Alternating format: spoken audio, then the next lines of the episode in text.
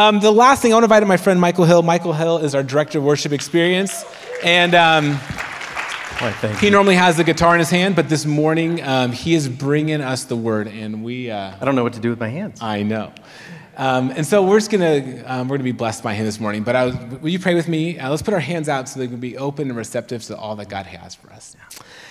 Heavenly Father and our gracious God, I thank you so much for my friend Michael. I thank you for the way that you grabbed the hold of his heart and the way that you've been forming him and crafting him, for the way that he does not take his foot off the pedal when it comes to being formed by you, to mining the depths of your grace and your truth and your love. I thank you for his preparation this morning and for all the things that you've done in him. And now, God, we pray that you would move through him, that his words would be your words that we would sit this morning and be open to your Holy Spirit, that you would have an encouragement, a rebuke, a, correction, a correction, whatever it might be, God, have your way with us. Use your servant Michael and form us for your honor and your glory. And all of God's kids said, Amen and amen. amen. Thank you, Ben. Thank you, church. I received that blessing. But first hour was really fun because the first time you ever get to preach in your home church, like you feel like everyone's your grandma. It's like, you did so great. So, welcome to my living room. Well, uh, can I tell you guys a story? Is that cool? Long, long time ago, way back in ancient Roman times, deep in some province of, of the Roman Empire, there's a fairly well to do uh, businessman. And he is up before the sun comes up. He's stressed. He's got this unresolved conflict that keeps him from staying asleep.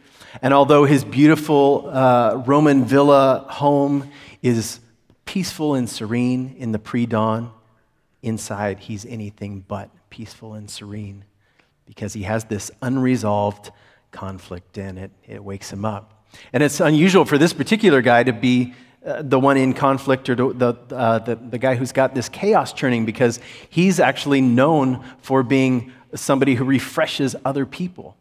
Um, he and his family are Jesus followers, and in their beautiful home, they, they host a church.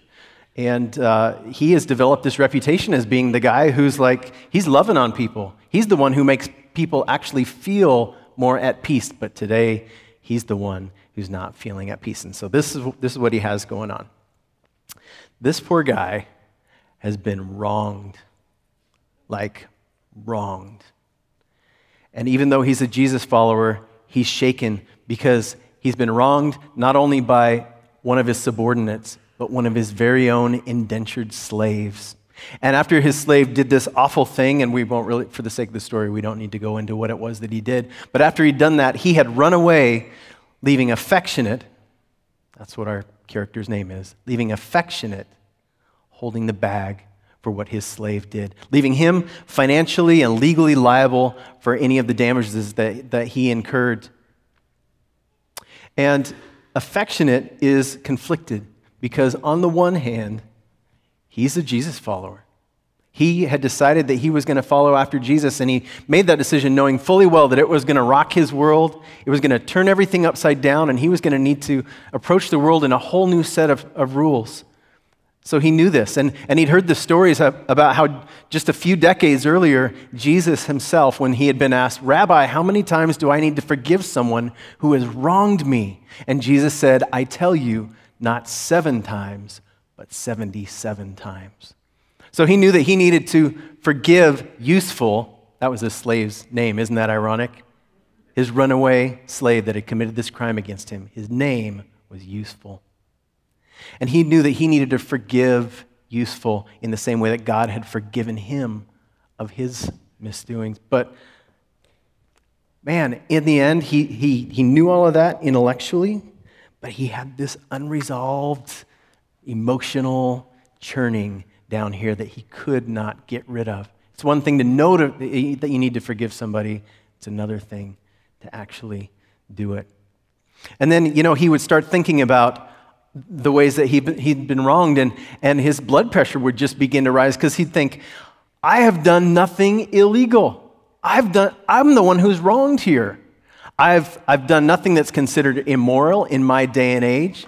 I, I purchased useful at the slave auction just like people have done for hundreds of years, maybe even thousands of years. This is just normal life. What? I'm the one that's holding the bag here. And yet, He's a Christian. So he's just stuck in this cycle. I know I should forgive, but oh man, I just can't let it go. Well, later that morning, a few of his neighbors, they kind of peek over his fence, you know. Hey, useful, find your slave yet? you know, they're kind of doing the, this thing. He's thinking, oh, geez, here we go again. I'll tell you what, my slaves would never run from me. They are way too afraid to run away from me because they know that I will drop the sweet hammer of justice on them if I find them. And I'll tell you what, if you ever capture your slave, we're going to be watching you, buddy, because you need to make an example for all of the slaves in the empire. There's 60 million of them. Can you imagine if they revolted against us? This is our way of life, and we need to protect it. So we're going to be watching you. Affectionate didn't like the way his neighbors made him feel, and he, he didn't appreciate their attitude toward the slave, but if he was really being honest about how he felt, he would think, they're kind of right. I mean, they're kind of right. This is our way of life. Why should I have to change? I've done nothing wrong. Yes, they're slaves. I understand that. I'm sorry that they're down here, but I shouldn't be punished for being up here. So he's stuck in this cycle for a while. Well, a few weeks later, maybe even a few months later, one evening, as he and his family are retiring, um, there's a knock at the door of his bedroom. Master, he hears a slave girl's voice. Master, there's someone at the, at the door. Then he opens the door and he sees there in the, in the lamplight, he sees his slave girl, and she's worried, this anxious, worried face. And she says, Master, it's useful. He's returned. And her worried face is, is saying, What is he even doing here? Doesn't he know what is going to happen to him if he returns? Well, affectionate just feels this flush of the, you know, that, that rush of emotion of this unexpected moment. And as he grabs a lamp and makes his way to the doorway, he's thinking about all the things that he wants to say and all the things that he's rehearsed in his conversations with Useful and, and the things that he wanted to drop the hammer on him. And as he comes to the doorway, he sees in the doorway there is useful. He's gaunt. He's dirty. He just is haggard from months on the run. And his dirty face is just streaked with tears. And before affectionate can even say anything, uh, useful just falls to the floor and he's like, Master, forgive me, please have mercy. And in his hand, he holds up this, this scroll and he says, Master, it's a letter. It's from our pastor. Please, please read this. Affectionate doesn't know what to do with this. Why do, wait, what? Worlds are colliding. Why does he have a letter from my pastor? My pastor, thank you very much. He grabs the scroll and the, the scroll and he begins to read through it. And, and yes, it is in fact addressed to him. And it is, in fact, from his pastor, who he knows is, is locked away in prison somewhere. And, and he, he begins to read, and he gets halfway and Wait, what? What? He looks down at Useful, who's on the floor just trembling. I, I got to read this again. He reads through this letter and he's stuck. Is this asking me what I think it's asking me to do? Just to be sure, he reads through the brief letter from top to bottom, all the way through, and, and as comprehension of what is being asked of him begins to flood over him, he doesn't know what to do and he just collapses. Poor Useful is on the, on the floor and he, he, he's courageous enough just to lift his face because he's desperate to see how his master is going to respond to what is in that letter because his life hangs in the balance. And all useful or all affectionate can, can think to do is just stare back at him because he doesn't know what to do with this. The end. That's the end. What a ripoff, right? It's a, it's a cliffhanger. There's no end to the story. And it makes, whenever you uh, hear a cliffhanger story, it makes you go, oh, come on. And you want to, you know, think back and talk with your friends about, about what happened, and you're just dying to know what the answer is to the story. When my daughters were young, I used to tell them a bedtime story called Susie Spy. Boom. There's my daughters over here. Susie Spy was a bedtime story that we used to tell, and it was, um, it was an improv story, and it was about an ordinary girl who got called into this secret spy organization, and she had all these cool gadgets and like a laboratory underneath her classroom and whatnot. But the thing with Susie Spy is every episode ended with a cliffhanger. And it would usually be something, this is pre clickbait days, by the way. It would usually end with something like, and when Susie opened the door, she couldn't believe what she saw. Stay tuned next time for another exciting episode of Susie Spy. And the girls will be like, Oh, Daddy, I knew you were going to do that again. But the very next morning, they would be asking, or the next night, can we hear Susie Spy? What happened to Susie Spy? so, fortunately for us, one of the greatest cliffhangers of all time is right in our New Testament Bible. And it has one of the most explosive uh, implications, both for its own day and also for our day. So today we're going to crack open the epistle to Philemon. And we're going to read about how an ordinary businessman is called into an extraordinary partnership. So Philemon is Greek for affectionate, that's his name. And his slave, useful, his name was Onesimus. Um, oh, by the way, I should probably mention that none of the story I just told is in the scripture. If you've never heard the story of Philemon, that is not in the Bible. Make sure that that's abundantly clear. Uh, but we are going to read together the epistle of Philemon. Before we do that, if you have a paper Bible or if you have your electronic device, you can crack that open. Um, the book of Philemon is, a, is a, like a one pager, it's the shortest book in the Bible. And if you're whipping through your pages, you might, um, you might miss it. So it's, it's wedged in between Titus and, uh, and uh, what is it? Um, Hebrews. Titus and Hebrews. Um, and if, you, if you're scrolling too fast, just slow down when you get to 1st and 2nd Timothy. Start to put on the brakes. And there's, there's Philemon. So let me um, explain a little bit of what has happened here in the book of Philemon. We have three characters. And in the, in the epistle to Philemon, we only hear from the Apostle Paul, who's writing the letter. And everything else, we have to piece together what is transpired and what is being asked uh, of Philemon. So, this uh, epistle to Philemon is, like I mentioned before, it's the shortest book of the Bible. There's that. It's kind of interesting. It's also one of the uh, one of only two epistles that were written directly to a specific person. So the other one being John, uh, John three. Um, Paul uh, was locked away in prison. This, this is one of we call um, the, the prison letters, the prison epistles. Are a handful of letters that Paul wrote to various churches as he's you know, pastoring them and, and, uh, and mentoring them. Um, but he's doing that from prison. And um, so he writes to Philemon. Philemon, again, we can only piece this together. He clearly was uh, affluent enough that he was able to host the church in his home. He was affluent enough to have indentured slaves. And beyond that, all we know is that he was either wronged or he believed that he had been wronged by Onesimus. Um, Philemon most likely met the Apostle Paul and was led to Jesus at the church at Ephesus. So we have Asia Minor, which is what nowadays is Turkey, right? The church at Ephesus was out on the coast. And um, Philemon was led to the Lord there. And then, with the help of a man named Epaphras, who was from that church at, uh, at Ephesus, Epaphras at Ephesus, say that fast. Um, Epaphras plants a church in Colossae, which is about 80 miles inland, and that's where Philemon lives. And so he becomes a leader in the church at Colossae. He hosts the church there. He becomes well known for being a refresher of hearts. And um, affectionate may very well have been his nickname, right? So he just, that's how he's, how he's known. Um, and that's about all we know. Oh, and then, of course, then there's Onesimus, the slave.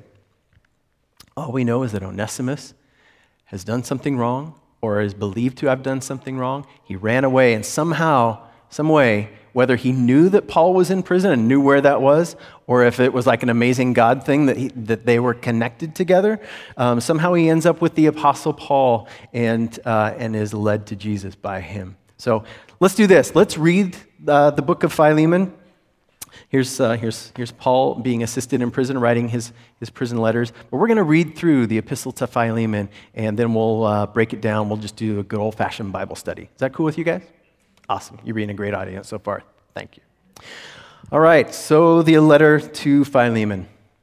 Paul, a prisoner of Christ Jesus, and Timothy, our brother, to Philemon, our dear friend and co worker, to Apphia, our sister, to Archippus, our fellow soldier, and to the church in your house. Grace to you and peace from God our Father and the Lord Jesus Christ. When I remember you in my prayers, I always thank my God because I hear of your love for all the saints and your faith toward the Lord Jesus. I pray that the sharing of your faith may become effective when you perceive all the good that we may do for Christ. I have indeed received much joy and encouragement from your love because the hearts of the saints have been refreshed through you, my brother. For this reason, I'm bold enough in Christ to command you to do your duty. Yet I would rather appeal to you on the basis of love. And I, Paul, do this as an old man and also as a prisoner of Christ Jesus. I am appealing to you for my child, Onesimus, whose father I have become during my imprisonment. I formerly, uh, formerly he was useless to you, but now he is indeed useful both to you and to me. I'm sending him, that is, my own heart, back to you. I wanted to keep him here with me so that he might be of service to me in your place during my imprisonment for the gospel, but I preferred to do nothing without your consent, in order that your good deed might be voluntary and not something forced. Perhaps this is the reason that he was separated from you for a while, so that you might have him back forever no longer as a slave, but more than a slave, a beloved brother, especially to me, but how much more to you, both in the flesh and in the Lord. So, if you consider me your partner, welcome him as you would welcome me. If he has wronged you in any way or owes you anything, charge that to my account. I, Paul, am writing this with my own hand. I will repay it. I say nothing about your owing me your very own self. Yes, brother, let me have this benefit from you in the Lord. Refresh my heart in Christ. Confident of your obedience, I'm writing to you, knowing that you will do even more than I say. One thing more. Prepare a guest room for me, for I am hoping through your prayers to be restored to you. Epaphras, my fellow prisoner in Christ Jesus, sends his greetings to you, and so do Mark, Aristarchus, Demas, and Luke, my fellow workers. The grace of the Lord Jesus Christ be with your spirit. That's the epistle to Philemon. Now you can tell your friends we studied a whole book of the Bible in our church today. Could you imagine Okay, and this is why I wanted to tell the story about this. Can you imagine Philemon reading that for the first time? That's some pretty that's some pretty revolutionary stuff. Not to mention, he would have needed to read it again and again just to figure out what the heck Paul is saying. He spends so much time setting up this big ask, and then the ask comes along, and it's like, whoa, what? What am I being asked to do? So, we're going to study through um, this uh, letter and see w- what was being asked to Philemon. We're going to see how it re- uh, relates to us.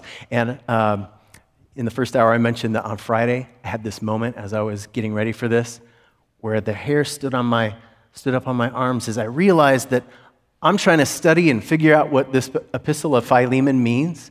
And that's exactly what Philemon would have had to do. He would have had to read through this letter again and again and again, looking at specific words.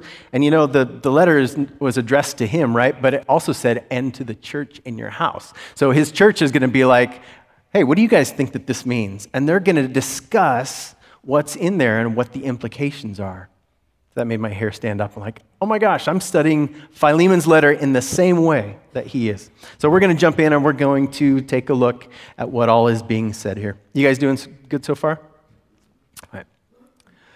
From the beginning, Paul says, Paul, what does he say? A prisoner what? Of Jesus Christ. He's imprisoned for Christ, but he's right from the get go reminds him, I am a prisoner of Jesus. I belong to Jesus. I've been bought with a price, and He's given me a mission. I belong to Him. I am His prisoner. And Timothy, our brother, Philemon, our dear friend and co worker, Apphia, our sister, Archippus, our fellow soldier. He's using all of this familial, uh, tribal, if you will, kind of language. We're all in this together, and we have a cause and a purpose. So, from the beginning of the letter, Paul is setting this up so that Philemon will ultimately be able to hear what it, he needs to ask him. When I remember you in my prayers, I always thank my God because I hear of your love for all the saints and your faith toward the Lord Jesus. Philemon, you're doing a good job. You're a godly man. I see you working in this church. You are doing an awesome job. Know that. And, you know, we always tell somebody when we're about to ask them something, be like, bro, you're doing a great job, really. But there's this thing. So, um, I pray that the sharing of your faith may become effective. When we think of sharing our faith, we, tend, we typically will think like, you know, you're, you're sharing your faith, you're telling somebody about how you've given your life to Christ, how, you, you know, how you've decided to um, model after, after God and his, his Spirit has comes, comes and lives in you. And um, when you think of sharing your faith, we think of sharing it with other people. But this word here is a little bit different. When, when Paul speaks of sharing your faith, he's using the word koinonia which is a layered, uh, multi layered word. But the basic gist is that with koinonia, it's a mutual partnership. It's something that you do together. So when, uh, I pray that the mutual partnering of your faith may become effective when you perceive all that we may do for Christ. A loaded sentence that doesn't quite say what he's, gonna, what he's going to ask, but he's still, he's still setting this up. Master, uh, uh, Paul is a master uh, rhetorician, and he is establishing uh, laying a groundwork for what he's going to ask him. I've re- I have indeed received much joy and encouragement from your love because the hearts of the saints have been refreshed through you. And here Paul uses another word, Greek word. He uses the word splanchna, which is unusual in the New Testament to, to use splanchna when you're talking about hearts, because usually when you're talking about heart, that's like emotion language. He wants to go even further with that, and he says, uh, um, because the hearts of the saints, the splanchna, is where we get the word spleen. So he's saying, the guts of the saints have been refreshed through you. I see you, Philemon. You're not just saying the words, you're like all in. You're doing all that you can to refresh the guts of the saints, and I see that, my brother. There's that familiar language, and he uses that brother word to pivot to where he's going to go next. For this reason, Though I am bold enough in Christ to command you to do your duty, Paul is he is the leader of the Gentile church. He is the top guy, and uh, everyone would have had this tremendous amount of respect for him. And all Paul would have had to do is say, This the whole letter could have been done in one sentence. Philemon, just do this. And Philemon would have said, Sir, yes, sir. But that's not what he does. He doesn't tell him this is what I want you to do, he, he wants him to think about what it is that he's asking him to do. I would rather to appeal to you on the basis of love, just as Christ appealed to people to follow after love. When people would say, Jesus, where do you stand on this particular, particular issue? This thing that I really am excited about, Jesus, what do you think about it? What's your policy on that? I really want to know what you think we should do. And Jesus repeatedly says, Love the Lord your God with all your heart, mind, and strength. And love your neighbor as yourself. He appeal, appeals to people on the basis of love, and that's what Paul is doing here. I, Paul, do this as an old man and also as a prisoner of Christ Jesus. I'm appealing to you for my child. Now, whoa, this would have, this would have really rocked uh, Philemon's world. I'm appealing to you for my child Onesimus, whose father I have become during imprisonment. That would have to stir up a whole lot of emotions in, in Philemon because Paul is his spiritual father. Like, he's not your spiritual father, he's my spiritual father. And, and, and to think that, you know, there would be that issue alone, but he's also thinking, and he's a slave. He's not my equal. Whose father I have become during my imprisonment. Formerly, he was useless to you. Now he is indeed useful both to you and to me. Paul is a wordsmith, and he wants Philemon to know that useless, he's been redeemed. Don't forget, buddy, you were redeemed also. I'm sending him that is my own heart, my own splanchna, my own guts. I'm sending him, my guts, back to you. I wanted to keep him here with me so that he might be of service to me in your place during my imprisonment. By the way, he's here helping me. You're not here with me. But I preferred to do nothing without your consent in order that your good deed might be voluntary and not something forced. And I can't help but read that and feel like, man, passive aggressive much? And I don't know if that's some you know thing that's lost over time, or if that's just Paul just being Paul. I mean, he was he was extremely bold about asking for things that he needed for the gospel because he was so focused on his mission. He had no qualms about being, you know, hey, this might seem a little pushy or this might seem kind of rude. That's not Paul. He just he goes for it. Um, but here, he's still making Philemon think. Why don't you just come out and say it? Perhaps for this reason, he was separated from you for a while. Maybe God wanted him to be separated from you so that you could be reunited, because you can't be re- reunited unless you're apart, right? But reunited no longer as a slave, but more than a slave, a beloved brother. He's not just saying, Onesimus, you need to go back and you need to ask forgiveness from your master and, and that's that. He says, No, I'm sending him back as a beloved brother. I want you to welcome him the way that you would welcome me. How would they have welcomed a brother? How would they have welcomed the Apostle Paul? If that church knew that Paul was coming, they'd be like, Paul's coming. We got to get everything ready. You know? Banquet, yada, yada. Welcome Onesimus, the slave, who did this awful thing to me back as a brother? That's the gospel. Especially to me, but how much more to you, both in the flesh and in the Lord. Don't just receive him back in the Lord. Well, we're Christians now, we're, we're, we're Jesus followers. Glad you're in the club, bro. You stay over there, I'm going to stay over here. We don't have to interact with each other. But no, he's saying, not only as in the Lord, as brothers in the flesh doing life together. Paul, in his prison gospels, speaks of this new humanity that we're called to.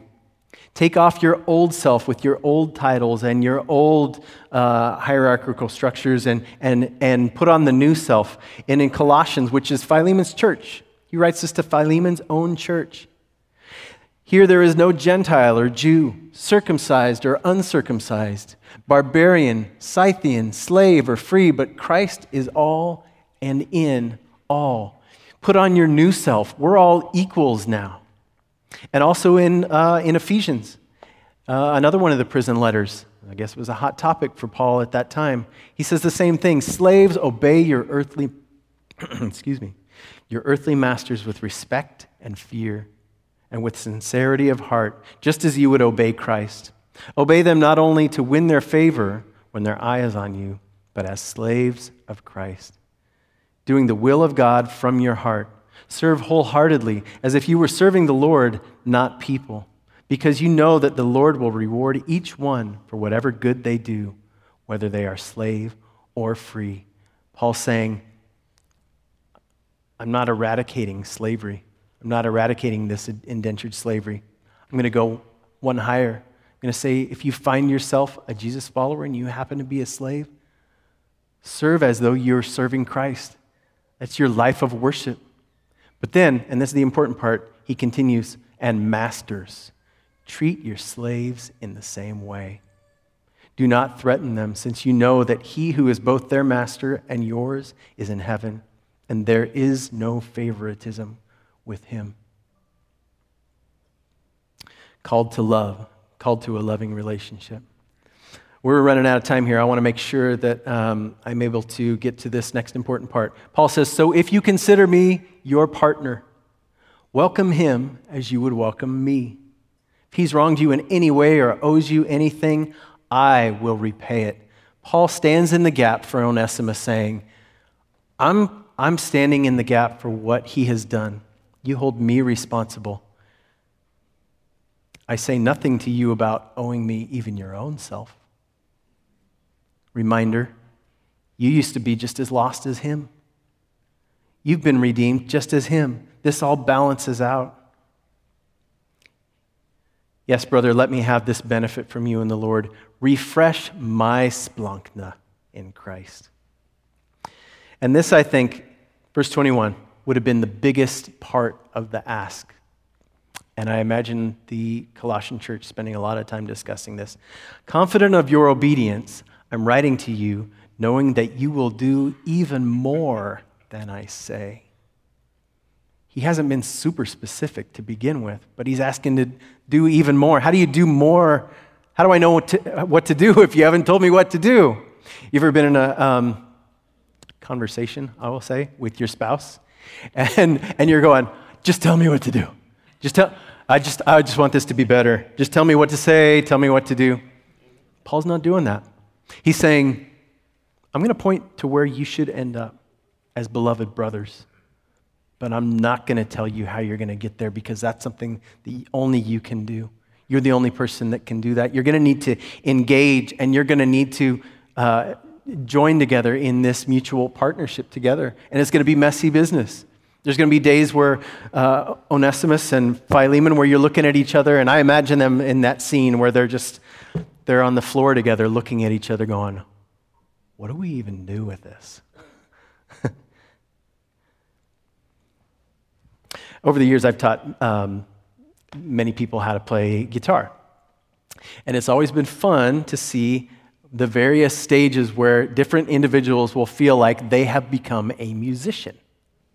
And it ranges, every I've said before, it ranges be- between somebody who walks out of the guitar store with the guitar on their back and they're like, oh yeah, I'm, I'm a musician. Nope, not a musician yet. They start to learn the chords. They start to, hey, I can play all the, all the chords that are in the key of D. Oh, that's so awesome. You're getting closer, but you're not quite a musician yet. They might be able to sit at home and play a, a whole song, including the boring parts, from, from start to, to finish, and be like, woo, I'm a musician. But you're not really a musician until you get in that moment where you ha- take all of your plans, all of the things that you know, and you get out into this arena right here with other musicians who have brought their plan, their agenda, their egos, their anxieties, and it all kind of mashes together and it musicians together. and you go from being a musician to someone who practices and engages in the partnership of musicianship. And that's exactly what Paul is calling Philemon and Onesimus and us to do to engage in mutual Christian partnership together and it's going to be messy. And it's not even in the scripture. we read this and you, you know, you, you see what you once you figure out what Philemon's being called to do, uh, subconsciously you kind of think that Philemon just kind of went, okay, done. But we don't get to see any of the messy work. We don't get to see Philemon and Onesimus looking at each other going, how are we supposed to go from master to, uh, and slave to mutual partnership with no help. Okay, guys, figure it out. It must have taken weeks, months, years of figuring that out. So, some obvious things that Philemon needs to do if he's going to be able to engage in mutual partnership. I almost don't even need to think of these, but he's got to be willing to come to the table. He even has to be willing to have that discussion. I mean, in the worst of his attitude, he could have been like, psh, I'm not doing this. He's, he's not my equal. But no, he's got to be willing to come to the table before he can even forgive Onesimus for whatever he is, whatever it was that he had done or that he had thought that he had done. He needs to set aside his pride. He's got neighbors watching him. He's got other slave owners watching him, expecting him to, okay, you're going to, this is the part where you flog your slave so that our other slaves can see. He's got all these different issues of pride that he's going to have to set down. He has to set down his position of power. And he has to acknowledge that here's poor Onesimus, who's got nothing. He's sold himself into indentured slavery. He has no bargaining chips whatsoever. He's completely at the mercy of the system. And here, Philemon has all the power. He's done nothing illegal. Like I said, we know now that slavery is immoral, but in his day and age, it wasn't considered immoral. He's got all this power. Well, Onesimus has no power to set down, but Philemon has loads of it. He's got a huge hill in front of him of being able to resign all of that power. And last, lastly, and this is the most important thing, if we uh, take anything away from today, this is what it would be. Because we're, we're going, I don't own a slave. I don't feel like I'm a position, uh, in a, a position of power. But Philemon had all these things that he knows, but it can't change the way that he feels. He can change his behavior, but it can't change the way that he feels. He can change the way he acts on the outside, but inside,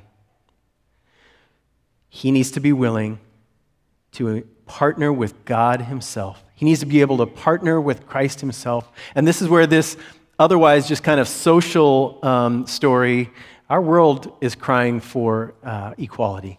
You don't have to be a Christian to, to, to want equality. This is where this becomes a faith, a faith thing. Because he's got to be willing to say, God, I can't change how I feel. I can't change the fact that for centuries, millennia, my people have been up here and these people have been down here, and now you're calling it to all even out. I can't change the way I feel about that. I'm going to need you to change that for me.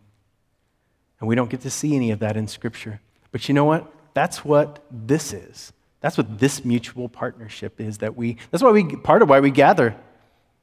We gather to worship, but we gather to engage as in mutual Christian partnership as God's people. And that's what we're being called to do. So I know we're uh, running late, but I want to make sure we got to some epilogue. We don't know what happened. We don't know the end of the story.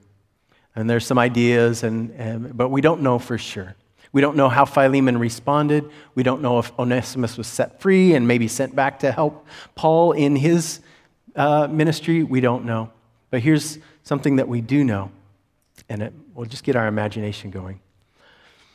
Timothy, who was with Paul in the epistle, at, down the line, Timothy, he becomes the bishop of that F, uh, church at Ephesus, becomes the, the lead pastor, if you will, of the church at Ephesus. After he's martyred, the new bishop of the church of Ephesus compiles all of the letters from the Apostle Paul that he saved over the years.